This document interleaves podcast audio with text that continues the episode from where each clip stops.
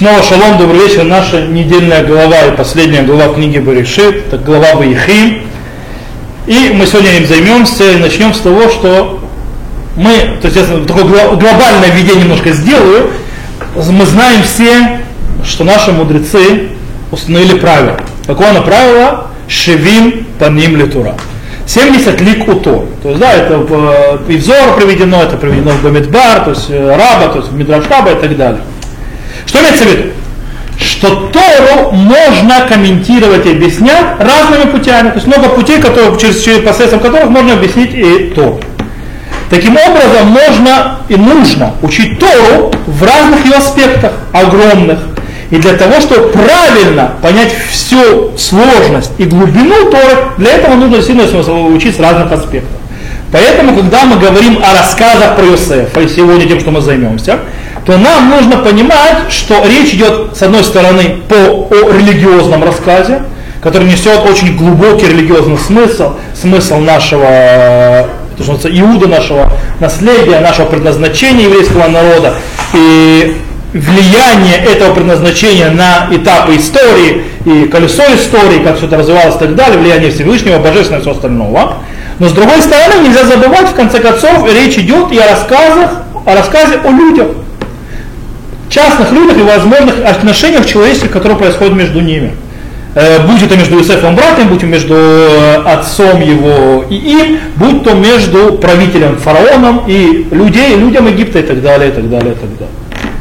Э, и мы должны, в принципе, из этого выучить, нам это нужно, важно выучить, и как божественные вещи, которые несет нам рассказы в Торе и вообще в Танахе, но также и этические э, вещи, то есть между, также человеческие в отношениях этих людей и так далее, которые нам дадут понимание многих вещей, процессов этических и моральных, и даже научат нам чему-то, что мы, как это же знаете, есть э, это, э, а вот Симан Баним, то есть действие отцов, оно знак сыновьям. И для того, чтобы понять нам, как нам действовать в разных вещах, в разных аспектах нашей жизни, в разных происшествиях и так далее, правильно делать. В конце я закончу, будет, может быть, на Москву как раз будет намек какой-то, о чем мы говорим, но мы сейчас увидим. И вообще глобально. Сейчас, э, и мы начнем с того, мы начнем уже с книги Шмот. В книге Шмот появляется очень интересная вещь, то есть у нас когда это сейчас будет, э, нам даст оттуда э, тему, которой мы сейчас займемся в нашей главе, мы начнем со Шмот. В книге Шмот сказано, в Яким Мелех Хадаш Аль Мицраим, и восстал новый царь над Египтом. И известно, что в трактате Ирувин есть спор между величайшими Амураим, то есть мудрецами Талмуда, по поводу, что это за новый царь над Египтом. Рав и Шмуль, да, спорят. Один из них говорит, речь идет о новом царе, абсолютно новом. То есть до этого этого царя не было, это новый царь. Э, и вот он появился. Другой говорит, это все тот же самый. Только он теперь себя ведет, он, то, что обновил свои гзирота, то есть свои э, э не состояние, э, а? Не, это не восстановление постановления, а именно свои плохие постановления. Э, тогда спрашивают, откуда, то есть это Гмара говорит, тот, кто скажет, что абсолютно новым, откуда он это берет, написано Хадаш, написано Меле Хадаш, новый, значит новый, то есть, да, раз написано новый, значит новый. А тот, который говорит, что не хочу гзиротав, то есть обновились его постановления и так далее, имеется в виду откуда ты учишь, что нигде не написано в Ямат, э, в Ямат Ваимлох, то есть да, и умер, воцарился. Всегда обычно пишут, и умер царь такой-то, воцарился такой. И Гмара дальше начинает разбирать э, следующую фразу. Следующая фраза Ашер лояда это Юсеф, который не знал Юсефа. Окей, если мы говорим о царе том же, который не зная, то есть обновились его кзеротам, это тоже царь, то до нас появляется законный вопрос. Э, не понял, но ведь он это тот же самый царь. И он таки да знал Юсефа. И как же так? который не знал Юсефа, и на это отвечает Мара говорит, Майя Ашеру Ядай, Юсеф, Дехаву Дали Киман Ядай, или Юсеф Кла. Короче, сделал себя, что Юсефа не знает. Мы с вами, господин, хорошо не знакомы. Причем интересно, что можно глобально, в принципе, э, и по поводу нового царя можно то же самое задать вопрос. Как не знал? Он никогда не слышал о человеке, который спас Египет от голода, от э, экономической катастрофы. Дождь пошел, что ли? Да. А? Нет, завелось. А, а что-то завелось? Э, так вот, э, вопрос, что могу сказать, никогда не слышал о таком человеке, который был такой важен человек в Египте, и он избавил, то есть на Египет от голода и так далее, спас его и поднял экономически. Поэтому, скорее всего, это ответ на обе, на к обоим. То есть, да, что в принципе сделал вид, э, что он его не знает. То есть, да, так что получается ответ, который дают наши мудрецы, он относится и к тому мнению, и к тому мнению. Теперь, что мы должны сделать? То есть, да, в принципе, более того, э, он не только, скажем так, э, не, э, забыл, в кавычках забыл, скажем так, отказался от той роли, которую сыграл Юсеф, он также э, подозревал его, а потом его семью в преданности. Вплоть до того, что он обвиняет э, то есть не обвиняет, а опасается и говорит, что э, народ Израиля многочислен, и он может стать на сторону наших врагов и таким образом э, помешать, таким образом помешать и э, помешать и не давать э, э, сбил меня с моей мысли. Ну, что я могу сделать? А? Что Израиль может то есть, а, присоединиться к, своим, к врагам и помешать, э, то есть напасть на Египет, то есть брать своим власть. Поэтому сегодня мы должны заняться вопросом, что повлияло на эту реальность, о которой мы теперь встречаемся в книге Шмота. Что, что, что какие то что произошло? Э, что повлияло то, что царь египетский забыл все, что сделал Юсеф, для него и для Египта, и также что привело его смотреть на народ Израиля как на угрозу безопасности его государства. То есть, да, помните, то есть, то есть мы прочитаем потом шмот, то есть помним, скоро будем читать. То есть национальная, он национальная угроза государства, национальному это, что? Наши мудрецы попытались ответить на этот вопрос в Мидраш. Есть Мидраш, Шмот Раба, который говорит так, Шемет Юсеф и Феру Брит Мила. Вамрон Еки Мицрим. וכיום שעשו כן, הפך הקדוש ברוך הוא האהבה שהיו במצרים אוהבים אותם לשנאה. То есть как только умер Иосиф, они перестали делать обрезание. И тогда Всевышний, то есть решили быть, вот они же, да будем как египтяне. И тогда Всевышний перевернул любовь, которая была у египтян, к, э, к семье Иакова и ко всем братьям, и остала она ненавистью. То есть, в принципе, э, Мидраш показывают, э, как только они захотели ассимилироваться, то есть внешнее вмешательство Всевышнего, и это приводится как наказание, что ребята, то есть сейчас он будет это, закручивать вам гайки. То есть э, по причине этого наказания. С другой стороны, то есть, или параллельно, можно увидеть, в принципе, э, что Всевышний вмешивается э, специально, чтобы остановить ассимиляцию. Всевышний хочет остановить ассимиляцию. Таким способом он останавливает ассимиляцию. Чтобы, не, чтобы, естественно, не будут жениться ни в коем случае э, с, с, с евреями, евреями тогда, евреями, то есть семейство Якова, Израиля, где уже. Э, я, а посмотреть с другого взгляда. Возьмем взгляд, зада, э, скажем так, предназначение, задачи народа Израиля, и тогда можем вспомнить Брит Бетарим, то есть этот союз, который священник, который сделал с Авраамом, где сказал Всевышний Аврааму, что твой народ будет в земле, не будут там рабами то есть, э, и так далее, а потом я их выведу и все. Они уже в земле, пришло время порабощать. А вот теперь пошел дождь. Э, все, ребята, то есть это было, теперь пришло время порабощать. Само оно. И таким образом э, приходит царь, который делает так, и все начинает двигаться. В принципе, это мы говорим, все, что мы сейчас сказали, это мы смотрим божественный взгляд, мы смотрим то, что называется религиозный взгляд, э, взгляд задачи еврейского народа и так далее, и так далее. Но если мы начнем рассматривать э, этот рассказ немножко более с человеческих отношений, то снова поднимается этот вопрос, то есть, да, как можно объяснить позицию нового царя египетского, будь то новый старый или новый новый. Э, понятно, что это больше делает проблем тем, кто считает, что это старый, старый новый, то есть это тот же самый царь. тот же сам фараон. Вопрос, что поменяло, что он начал, несмотря, что он так восхищался и так восхвалял мудрость и умение Юсефа, что он начал, скажем аж до того, что он поставил его главой, то есть представьте, он поставил главой над всем Египтом, вторым человеком после себя. Э, и вдруг он поменял к нему отношение на 180 градусов, просто развернулся. Более того, э, уважение к Юсефу со стороны э, фараона была настолько велика, что он в принципе пригласил семью Юсефа э, в столицу Египта. Даже, то есть это то, что было на прошлой неделе главы, то есть то, что читали. Более того, это вылилось даже и в нашей главе в похоронах Якова. Похоронах Якова, какую дали скажем так, почет, царский почет Якову, мы когда его хоронили э, в Египте. Есть можем это прочитать, это э, то есть 50 стихи 7 стих, смотрите.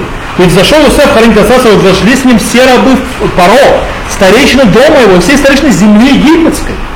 И весь дом Иосифа и братья его, и дом отца его э, только малюток своих мелких крупный скот свой оставили в земле Гошу. С ними возошли также колесницы и всадники, был стан весьма велик. И дошли не до горы Аатада, что по ту сторону Ярдена, и плакали там плачем великим и весьма сильным. И он совершал траур по отце своем семь дней. Увидели жители земли только на Анея, этот траур в горон Атаде, и сказали, велик этот траур, траур у египтян, Посему наречено имя места мол тому Эйвель Мицраим, что из-за Ярдена. Ого! Э, и то нам не рассказывает никакого там происшествия, которое произошло.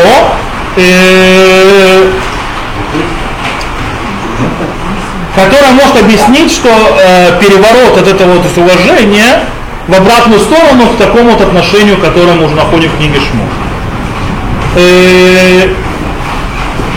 Но это фараон. А народ? Ведь мы знаем, что если мы, э, как, э, то есть, ладно, фараон там перевернулся, политические там какие-то взгляды и так далее, как у народа переворот такой произошел? Ведь дело в том, что за 7 дней, э, лет э, голода, как народ тогда относился к Юсефу? Стали рабами. Э, нет, они стали рабами, это очень интересно, они видели, они говорили в Йомру, эх, Хайтану, то есть, да, ты нас оживил, ты нас то есть, поддерживал. Более того, когда умер Яков, у нас сказано, смотрите, третий стих, что делает сам народ.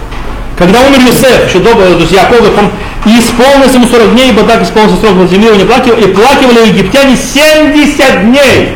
Народ оплакивал его 70, 70 дней. То есть, да, такие, 70 дней оплакивал. Яков. Да, Яков. Таким образом, какими человеческими отношениями это, чем мы можем объяснить, что здесь произошло? Почему такой переворот? у, у фараона, у жителей Египта и так далее. Что произошло?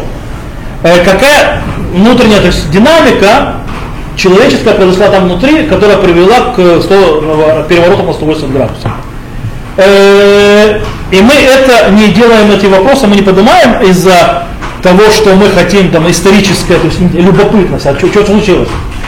Это а потому что мы хотим увидеть какие подводные камни, какие идеи нам пытается Тора передать разными путями. А не зря нам все приводят. А не зря то, что показывают, то, что э, делают так, что эти вопросы поднимаются. И поэтому мы попробуем это понять. Как? Начнем с того, что, с чего начинается наша глава. А наша глава вообще начинается с того, что пришли дни Якова умирать, и он призывает Юсефа, и что он просит у Юсефа? Похоронить его в земле Кнаанийской. Но, что, но кроме этого, что Яков просит, для того, чтобы он с него просит, чтобы он поклялся, что он его похоронен в земле Каневской. Йосеф соглашается, то есть, да, чтобы он положил, как сказано, весимна ядха тахат ярхи, то есть возложи мою свою руку под мое бедро, мы знаем, что это значит, то есть, да, это значит, что э, не просто то есть, на месте, то есть, э, как и лезер, то есть там, где есть союз, где союз обрезания, то есть, да, возле, то есть на эту ногу положили это для того, чтобы сделать клятву. Иосиф соглашается, что он таки похорон, но не клянется. Руку кладет, но не клянется. И Яков и возвращается и снова требует клятву. Он говорит, вы и шавали, поклянись мне.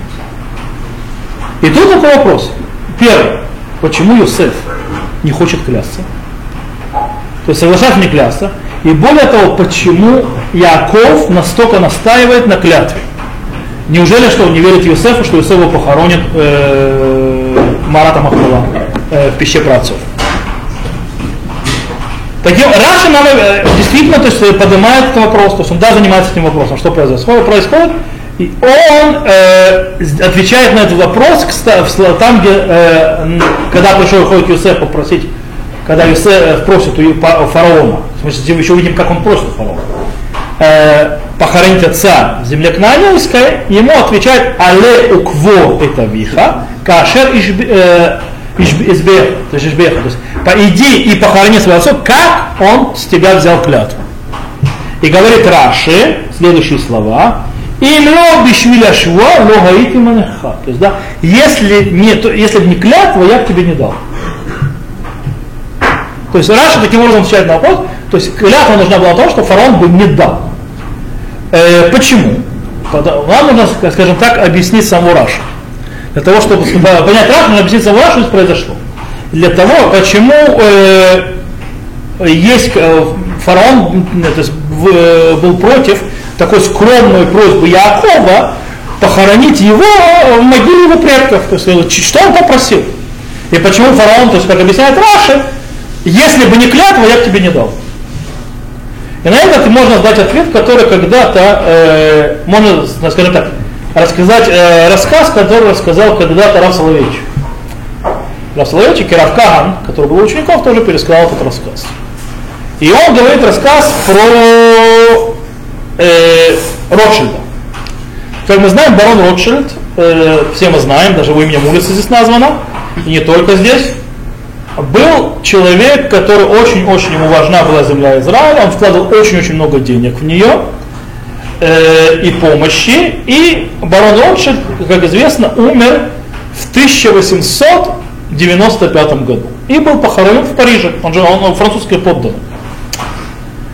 1935 году семья Ротшильдов решает, так как, э, как говорится, предок, э, как, так как э, барон Ротшильд очень сильно любил землю Израиля, они решают перенести кости самого барона и его жены сюда, то, что называется Врамат Надив, а Надив так называется, или сегодня мы это знаем как парк Ротшильда, э, в Зихрон Якове. Они приносят туда, и там находится его могила. То есть он не знает, то есть вот это, там внутри парка Роши находится его могила, там есть как пещера, куда заходят, там находятся две могилы его и жены, он похоронен в земле, то есть да, там похоронен барон Ротшильд. Так вот, э, когда генерал Шарль де Голь узнал о вообще этой идее, то есть похоронить барона Ротшильда, вытащить его из Парижа, то есть его могилы и похоронить его в земле Израиля, он позвонил младшему сыну Ротшильда и, скажем, и сказал следующие вещи. Он ему сказал так. Я всегда относился к сыновьям семьи Ротшильдов как преданным французам, у которых другая религия. Преданный француз другой религии. Но э, давай спросим, кто такой преданный француз? Тот, кто э, говорит Шарль де Голь, тот, кто родился во Франции, выучился во французских школах, его родная речь французский, что готов умереть, защищая Францию, э, и когда он умирает, его хоронят в земле Франции. Я не мог даже э, в голову все взять, что могу, не могу до себя взять, что хороший француз будет похоронен в другом месте, чем Франция. Я был знаком с бароном, говорил Батус генерал Деголь, и я на него полагался абсолютно без, то есть без границ, то есть во всем полагался на него. И всегда защищал от тех, кто э, немножко сомневались в его верности Франции, я всегда, всегда защищал. Сейчас я понимаю, что было как чудо, то есть часть правды в глаза, э, у тех, кто говорил против него по поводу его верности Франции. Обратите внимание, что говорит э, генерал Деголь? Он говорил, из-за того, что его переносят, значит, он не такой уж и верный француз. Значит, он до конца не был французом. Теперь я понимаю тех, кто говорил, что они совсем преданы. Смотрите, мы то же самое можем увидеть между фараоном и Иосифом. Что делает фараон? Он освобождает раба еврей, это что называется еврей, то есть да, еврей еврей. Он освобождает. изменяет его имя на Цафнат Панех, под египетское э, дает ему жены египтянку из аристократического э, дома аристократов, то есть, да, Бат Патифер, то есть, да, э, он его женит, он к нему относится абсолютно как египтянин. Он ему дает все, он ему дает бразды правления, он его ставит вторым человеком после себя, и в принципе дает ему все делать, э, и полностью на него полагается, что он будет действовать во, во имя Египта. Когда ему, он узнает, что приходят братья Юсефа в, в Египет, он их приглашает себе домой и предлагает ему, естественно, отцу присоединиться к египетскому народу, жить с нами, получать все. Более того, он э, приглашает в столицу, не как он приглашает в столицу фараона, э, только после того, кстати, вмешался Юсеф, соглашается фараон, и селит их отделенно от Египта, то есть это в стороне Гошин. И в принципе э, ставит их большими вельможами и так далее, и так далее, то есть дает им все. Э, более того, когда хоронят Якова, он его хоронят, как хоронят фараонов. Простых людей так не хоронили. Его бальзамируют, ему делают плакальщика, то целая, вся церемония погребения и приготовки к погребению происходит как царская семья, как хоронят египетских вельмож, как вот аристократов. Э, и все он готов это сделать, то есть объявляет 70 дней народного траура Египта, государственного траура. Таким образом, просьба забрать Якова из Египта и похоронить его в земле Кнаанейском, это как такая пощечина после всего этого фараону, э, получается, все, что делалось, делалось не ради одного из вельмож Египта, а ради какого-то еврейского старика. То есть он не стал египтянином, он в конце концов остался тем еврейским стариком. Кстати, нужно не забывать, что для египтян, для египтян, для египтян это большой, они хлеб не сорят, есть вместе с то, что называется, с тем, что называется еврей. Да, э, хлеб для них это презренно. Он для него сделал самые большие почести, оказалось, что весь Египет делал это ради какого-то еврея. Они остались э, теми же, э, Таким образом, понимаете, почему Юсеф нашел, попался в такую ситуацию, почему он клясться не хотел. То есть Юсеф попал в очень затруднительную ситуацию с точки зрения, э, поэтому он пытается вот так вот, то есть выкручиваться из этой ситуации. Э, и, кстати, понимаете, он не приходит просить фараона напрямую, чтобы кто-то разрешил ему хоронить э, отца, а куда он обращается, кому он обращается? И когда прошли, оп, тихо, шня, он обращается к дому фараона. Вейдабер Юсеф бейт паро. Шня. Да-да-да-да-да-да-да-да.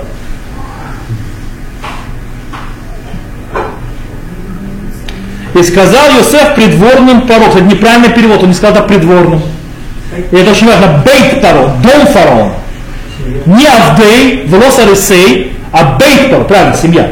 Поэтому перевод неправильный, не придворным, семье. Я, кстати, сейчас я затрону, почему на семье, а не придворным. Э, придворным Паро, говоря, если я приобрел благословение в очах ваших, то скажите в уши Паро следующее. Отец мой заклял меня, сказал, вот я умираю в могиле моей, которую я выкопал себе в земле Кнаанской, там похорони меня. А теперь я взойду, похороню отца моего и вернусь.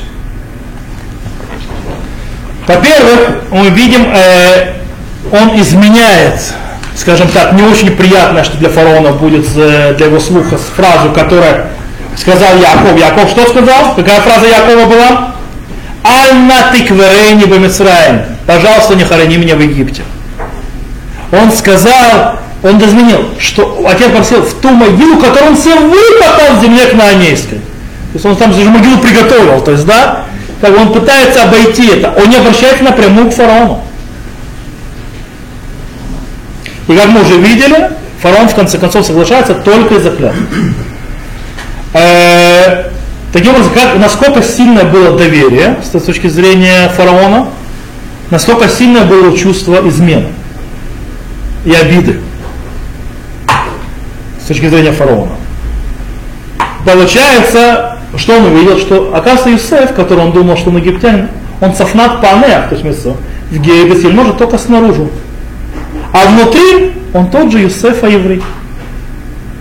Внутри он тоже тот, тот же старый Юсеф, который своего Бога и так далее. Хотя, в принципе, фараона не было проблемы с Богом. У него была проблема, то есть, как и у Дегора, в принципе, можно сказать. То есть ты египтянин, ну у тебя религия какая-то странная, ну черт с тобой, золотая рыбка. Главное патриотизм. Главное патриотизм, правильно, то есть, да, ничего не напоминает. Вот. Э, по идее, то есть он, да, пытается понять, то есть у него получается вопрос, представляю, а они преданные граждане Египта, или они преданы в конце концов больше к своим корням, как евреи? К чему они больше преданы?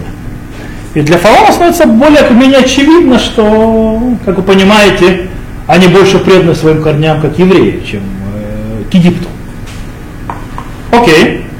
Кстати, интересно, что уже во время похорон Якова, то есть в процессе все, что происходит, мы уже можем видеть звуки порабощения.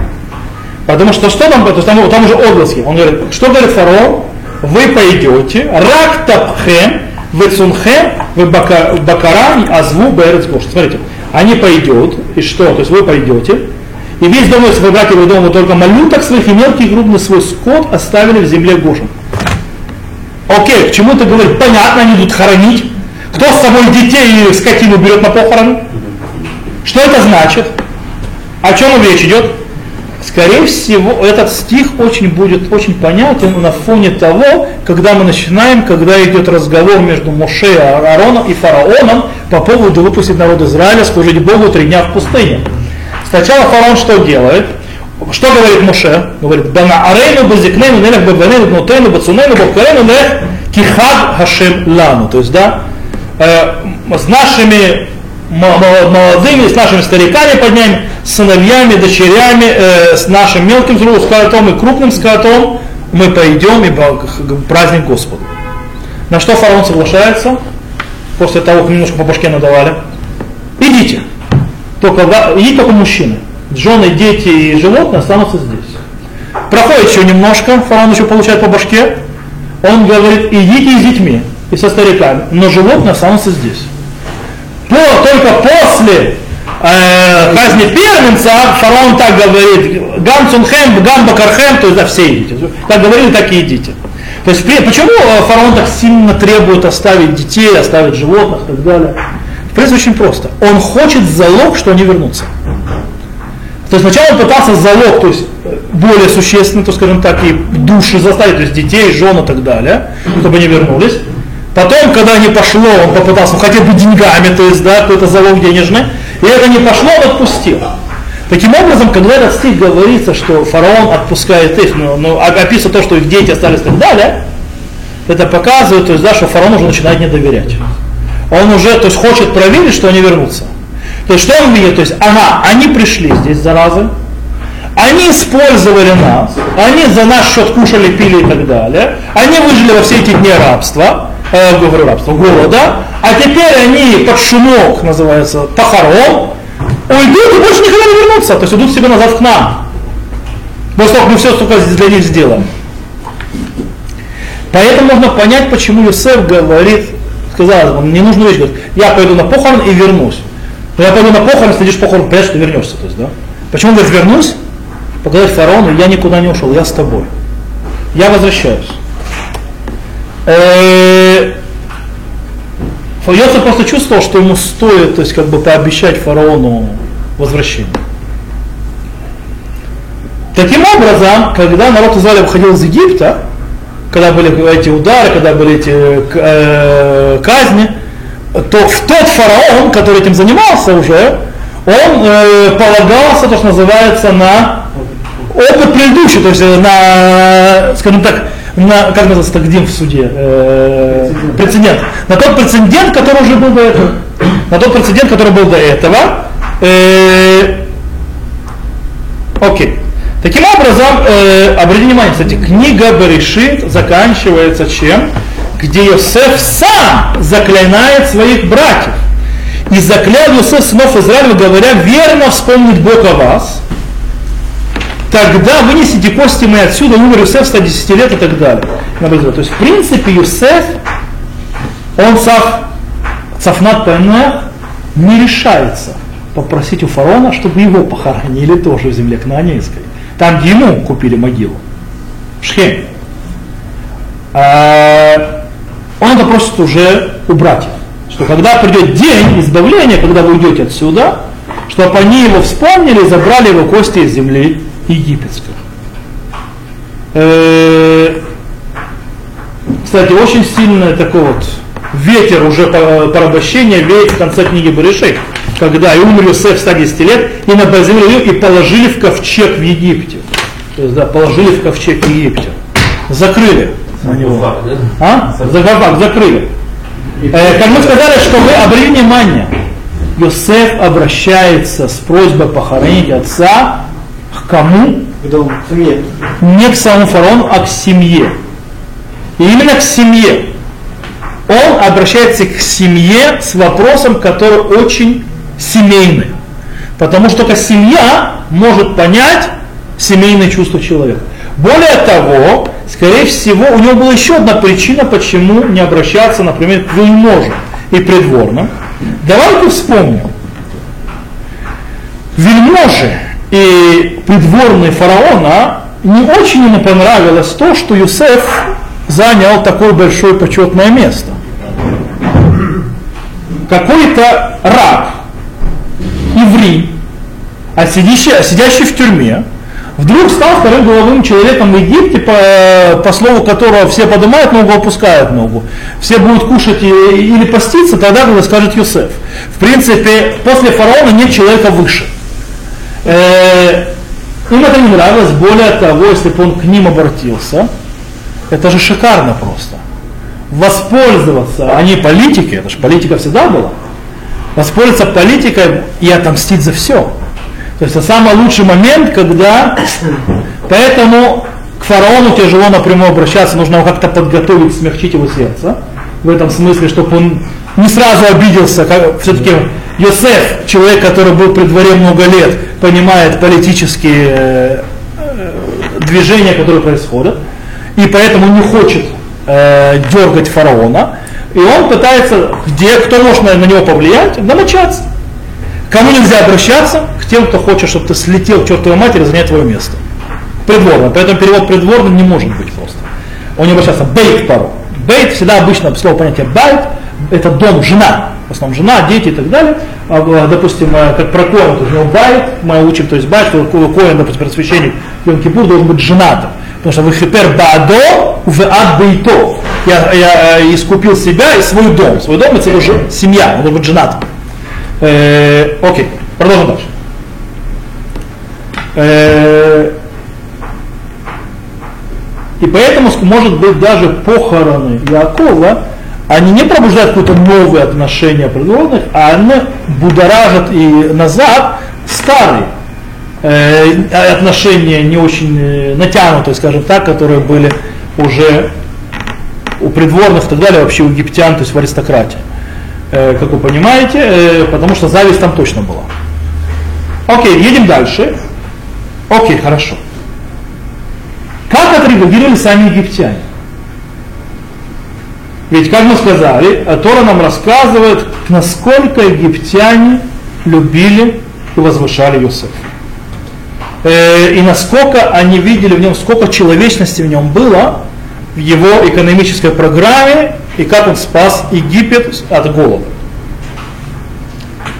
Что и повлияло на народ? Ладно, фараон, то есть, да, получил пощечину и так далее. Что получал народ? Что он, в принципе, принял без того, чтобы даже это, скажем так, хоть как-то выразить какое-то сомнение, что э, народ Израиля, то есть, то есть сыновья Израиля, и несу, могут нести угрозу и вообще они, э, чужаки, которые несут опасность национальной безопасности. Когда фараон начал, то есть покорение. Э, дело в том, что то мы, мы очень можем очень интересно. Тора, конечно, не дает на это прямого ответа, но мы можем найти его между строк. Дело в том, что во время голода мы видим разницу между тем, как Йосеф кормил египтян и между тем, как Йосеф кормил свой дом, а дом отца и братьев. Обратите внимание, мы немножко откинемся назад, э, в конец главы Вайгаш, и там мы видим следующее. И снабжал Юсеф отца своего и братьев своих и весь дом отца своего хлебом по количеству детей. И не было хлеба во всей земле, потому что весьма тяжким стал голодом, измеряла земля египетская, земля кнаанская от голода. То есть, да, не было хлеба по всей земле, потому что весьма тяжек стал голод, и изнурялась земля египетская, да, можно прочитать. Okay. А теперь смотрите, э, в конце главы Вайгаш, что происходит с египтянами. И народ перевел в города от одного конца Египта до, до, до другого. Только земли жрецов не купил, ибо положен был участок жрецам от Паро, и они питались со своего участка, который дал им Паро, посему не продали земли своей. То есть, да, и так далее, и так далее. Э, и сказал Иосиф Паро, не продали земли своей, и сказал Иосиф народу, вот я купил теперь землю вашу, и так далее. А когда будет жатва, то дадите мне, э, па па па па и дальше идет, и жил Израиль в земле египетской, в земле Гошин, и стали в ней оседлыми, плодились весьма, весьма умножились. Ну что происходит? Египтяне очень-очень-очень уважали и благодарили Иосифа за его действия, за то, что он делал. Э, э, вначале. С другой стороны, э, более улучшенные условия обращения со своей семьей может привести к чему? К ревности, к зависти вообще это непонятно. Поэтому, пока лучшее положение семьи второго человека в Египте это нормальное явление как часть египетской аристократии. Нельзя, нельзя, нельзя упомянули это, жрецов и так далее. То есть у египтян это аристократия, это дом фараона, это жрецы. Нормальненько. То есть так мы живем, есть аристократия и так далее. У них, понятно, их семьи получают улучшенный паек. К этому претензий нет. Все нормально, так построено общество. Но, когда только они поняли настоящее, то есть место Иосифа, что Иосиф привязан к своим корням, то у них вдруг получается Юсеф, нет Сафнатпанех, а Юсеф еврей, Юсефа еврей, забрал у них все их имущество, поработил их, они стали то есть, рабами. Э, в этот момент он кормил свою семью ребенком, каждому, каждому ребенку той своей семье. Кстати, что это значит эта фраза? Эта фраза говорит, что он им не жадничал ничего. Он давал, то есть сколько надо, только это сколько и давал. То есть не зажимал. Э, когда это не поняли, то есть, да, когда он переселял э, население с одной стороны Египета в другую сторону, сторону Египет, в то время как его семья получила классное, то есть ну, одно из лучших э, мест в Египте. Что начинает думать народ? То есть пока он египтян, ну так устроено. А он еврей. И он, то есть он нужно, мы стали рабами, это то все изменилось. Таким образом, после смерти Иосифа и его братьев, нового поколения, стал новый царь, который знал Иосифа. Где сказано, то есть наш Мидраш говорит, ваш Тилим, Верабиха Бешем Раби Йохан Вераби Юдан, Бешем Раби Итмоль Баколь Нишма Вахоли Бейтав Беней Паро Бахшав Афах Либам Лесного Икам Мелахадаш. То есть, да, то есть, в принципе, что хорошо было в глазах фараона, а сейчас перевернуло сердце его и возненавидели, и встал новый царь. То есть, получается, Мидраш ставит, кстати, тут ставит напротив то, как встретили Якова, Йосефа и всю его семью, и то, как это перевернулось то, что они видят в них чужаков, которые э, и опасаются, что они в принципе могут принести беды э, народу египетскому. Таким образом, э, наши мудрецы э, интересно показывают, что когда это появилось, наша, мы читали до этого Мидраш, что когда они решили приблизиться и стать еще ближе к Египту, то есть перестать обрезаться, правильно? Таким образом, э, они хотели быть как египтяне, египтяне уже не поверили. В любом случае, новый царь делает их рабами. Правильно? И тут что просыпается? Очень сильно. Что про Юсефом? В Йом Юсеф Эльхам Хем каните утхем хайом вадматхем лифаро. И сказал, я купил вас и вашу землю для фараона. А дальше, вешали Израиль Берет Мисраим, Берет Гошин, Яхзу, Ба, Вифру, Виргу, Меот. А эти сидели в земле. Дело в том, что Йосеф сделал всех египтян рабами. Весь Египет. Но не свои уже, а фараон. Не важно. Понятно, не свои? Они сами продали себя. Да, но он провел экономическую политику, по которой, в принципе, он сделал их рабами. Это нужно было сделать. Он подчинил под власть, потому что нужно было, чтобы была полная дисциплина, чтобы было это для того, чтобы действительно по-настоящему вести ради экономики, ради того, чтобы спасти Египет, их нужно было сделать рабами, позабирать их собственные земли, все это отдать во власть фараона, только тогда можно будет следить за их землями, землями и так далее, и по-настоящему, то есть распределять правильно ресурсы для того, чтобы они это сделали.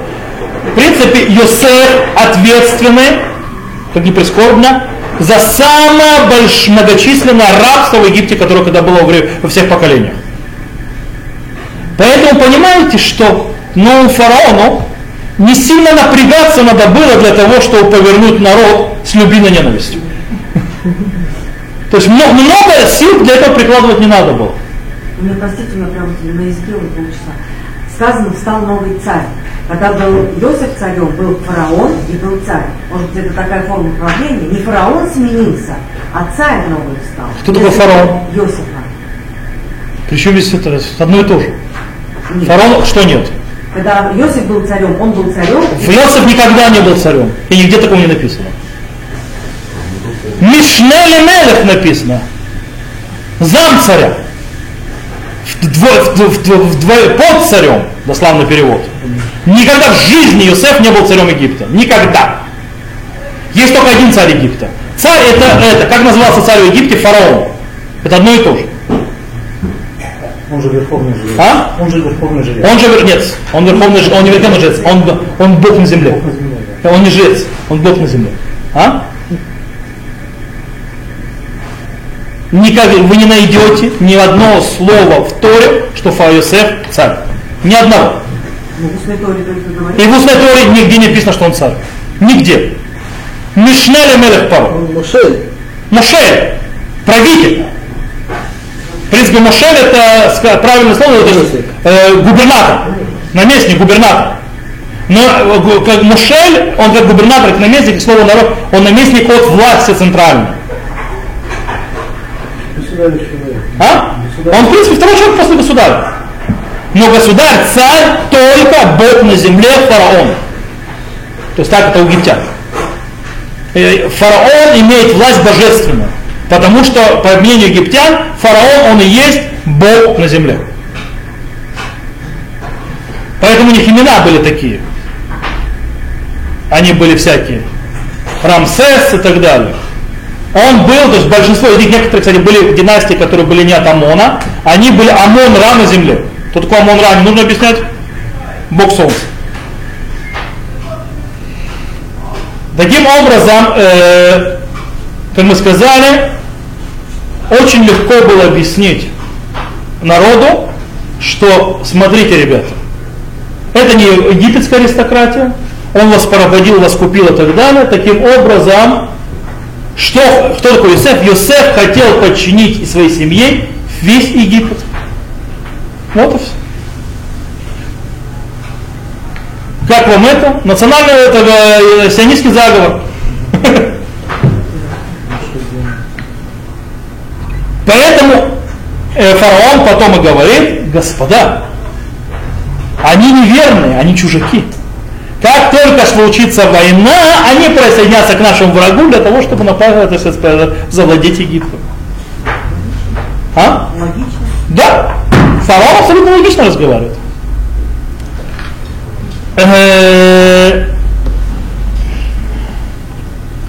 В конце концов, то есть Юсеф, конечно, может быть, нужно было уволиться. То есть, да, он понимал, что только таким образом он сможет по-настоящему спасти их от голода, то есть порабощение другой стороны. Делая это, Юсеф тоже не дурак, он понимал, что он себе копает яму. По причине того, что направить не гнев народа против того, кто их по-настоящему порабощил, это дело очень, очень легко сделать.